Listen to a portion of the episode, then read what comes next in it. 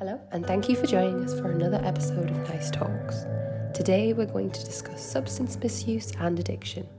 We'll be looking at our guidelines on prevention activities and services available to people, and we'll also be hearing from topic experts about alcohol misuse and the support available. My first guest today is Professor Jim McCambridge. He's a professor of addictive behaviours and public health at the University of York. Hi, Jim. Thanks for joining me today. Um, my first question is How is drug addiction treated? Are there any novel ways of treating addiction aside from what we already have? There are lots of ideas held about the nature of addiction, and many of them would hold that there is a group of people who are different from other people, who are prone to or liable to become addicted if they encounter particular substances or other behaviors that are dangerous to them, such as gambling. Now, um, the ways in which scientists use the concept of addiction are actually quite different. Uh, it's often the case that the concept of addiction is used as an umbrella term for the problems that go along with the use of different drugs or other other behaviors that, that, that are that have an addictive quality, such such as gambling, and um, for these types of problems, if you like, uh, at the severe end, drugs may be involved in the treatment of addiction problems? Um, you know, most um, commonly perhaps would be the prescription of methadone as a means uh, to help people who have problems with heroin or other drugs like it. Uh, aside from the extreme end, you know, at the more severe end, um, problems exist along a spectrum and can be relatively trivial, such as having a hangover, you know, after drinking too much alcohol um, right through to you know the patterns of use that interrupt daily functioning, get in the way of relationships or work or other things that people hold dear, right through to more kind of stereotypical ideas about the nature of addiction.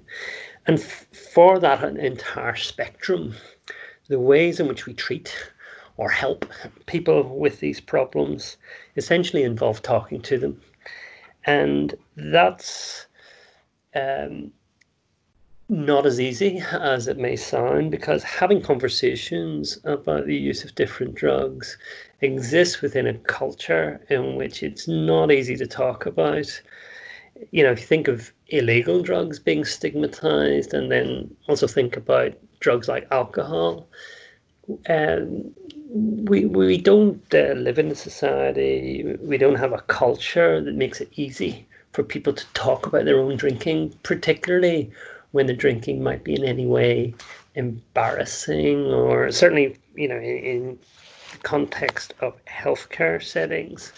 You know, our, our, our recurrent finding is that people have difficulty in just being honest in talking about the drinking or other drug use with doctors, nurses, and other healthcare professionals.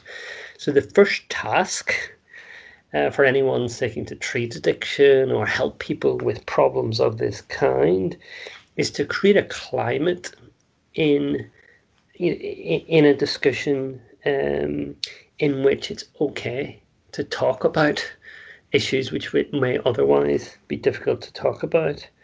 Um, so conveying respect for people's autonomy to make their own decisions and offering help in thinking through whether any drugs, uh, whether they be legal or illegal, are impacting on people's lives or other things that they hold dear. Um, in a quite exploratory way, you know, these are difficult conversations to have. So often people have got muddled thinking, and the idea in in treating addiction through talking is that just having a conversation carefully um, implemented can help people to think about things slightly differently or see things in slightly new ways and just in the course of weighing up what's okay and what's not okay. NICE guidance suggests skill training for children and young people who are vulnerable to drug misuse. What is the level of drug misuse in children and how else can we address this? Okay, so drug misuse amongst children and young people is a subject which arouses attention and concern in every generation, or it certainly has done for at least 50 years or so. And, you know, there are good grounds for concern about patterns in drug misuse amongst children and indeed young people. But it, it should not be overlooked that the most commonly used drugs uh, among children are, are, drugs that are that, that are legal for adults to purchase, uh, and that is alcohol and nicotine. Uh, in recent times in the UK, there's been a lot of attention to novel psychoactive substances, new drugs that uh, are becoming available and, and you know, seems increasingly widely used, such as spice. Um, and there are there are a lot of harms that uh, follow on from using drugs like these, but often it is with new drugs that their use tends to be concentrated in particular subpopulations. So the overall damage that the use of new drugs do is actually quite modest in comparison with older drugs that are more widely used. Um, you'd asked uh, me about skills training amongst vulnerable young people. Well, yeah, so that, that, that is a, a, a type of intervention which evidence suggests should be helpful in deterring young people from uh, doing dangerous things with drugs um, that they're encountering. And the interventions such as skills training work to sort of allow young people not only to rehearse and practice particular things that may be useful to them, so the kind of skills training element to them, but also in, in a more general motivational way, in that they offer opportunities for children and young people to think about what the issues are for them. You know, either in taking a drug that they haven't taken previously for the first time, or continuing to, to take a drug that they have some familiarity with. So there's, you know, if you like, a, a quite specific benefit that is possible evidence suggests with skills training, and then a more a more general benefit that could be characterized as more motivational in nature. In 2018, more people were killed by alcohol in the UK than road traffic accidents. And alcohol is a harmful drug, but it's not always widely recognised as one. Why is it important that this changes?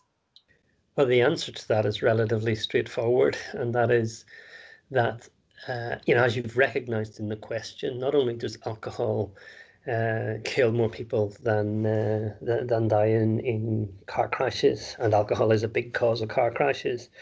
But the burden of alcohol to public health and to society more broadly is enormous. And every year, uh, alcohol kills across the world around 3 million people.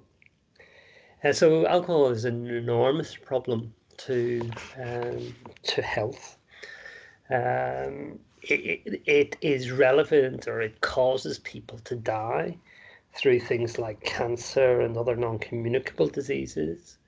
It's also um, highly relevant to communicable diseases such as TB or HIV. You know, the effects of alcohol will do damage to people's immune systems if people are drinking uh, more heavily and they get infections. Um, you know, which require strong immune responses.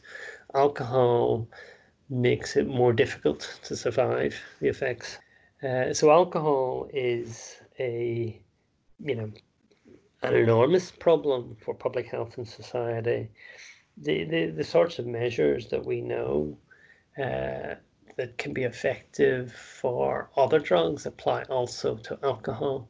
So if we if we increase the price of alcohol, if we reduce its availability, you know, if we reduce the the, the acceptability of very heavy drinking or, or, or being drunk, these sorts of measures, evidence suggests, are our best bets. You know, are our you know are most likely candidates to be effective in reducing the overall burden of alcohol problems within society.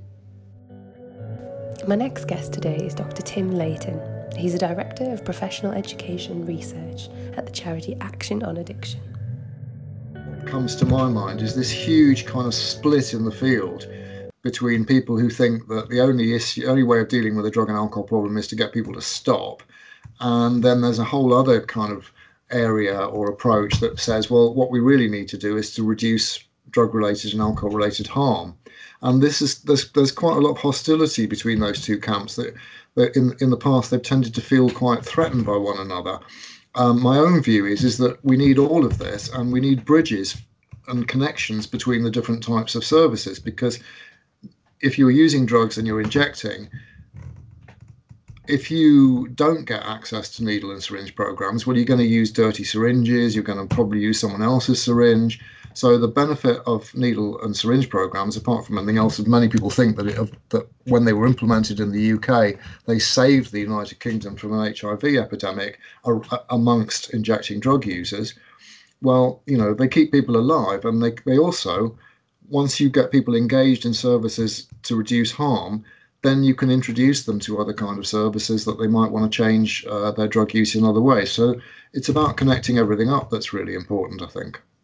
Do you think that these services are going to be affected massively by the current pandemic that's going on at the moment? How how should people react when, you know, maybe they have somebody they're concerned about, but it's not as easily accessible? Of course, I mean, the COVID epidemic is going to have huge, huge implications. It's got implications for services. I mean, our services are open and available, and people might not know that. There is a huge emphasis on safety. There's, there are new procedures and processes going on about how people can access residential rehab and our day programs, but they are actually running. They've been changed a great deal so things like family visits are now done with Skype. With um, you know, we're using a lot of video, a lot of online, social distancing, as, uh, of course.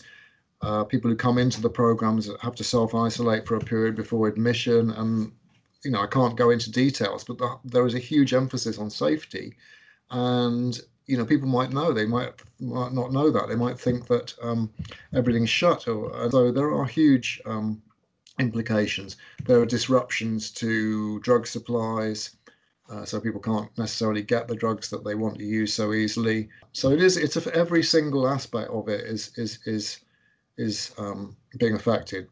Also, um, new evidence shows that people are increasing their drinking.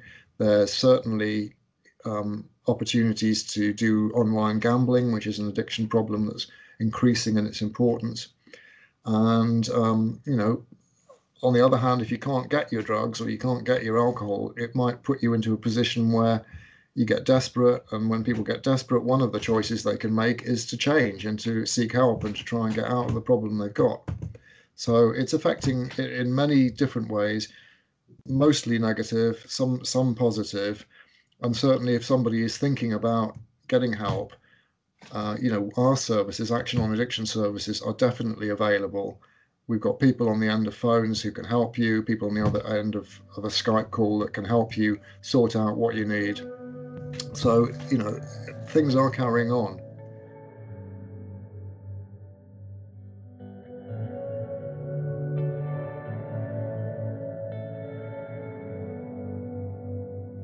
You for listening to this episode of Nice Talks. We hope you enjoyed listening. And if you'd like any more advice or any more information, please visit actiononaddiction.org.uk. We'll also be posting links to our guidance on addiction and alcohol misuse. Thanks again for listening and stay safe. Until next time.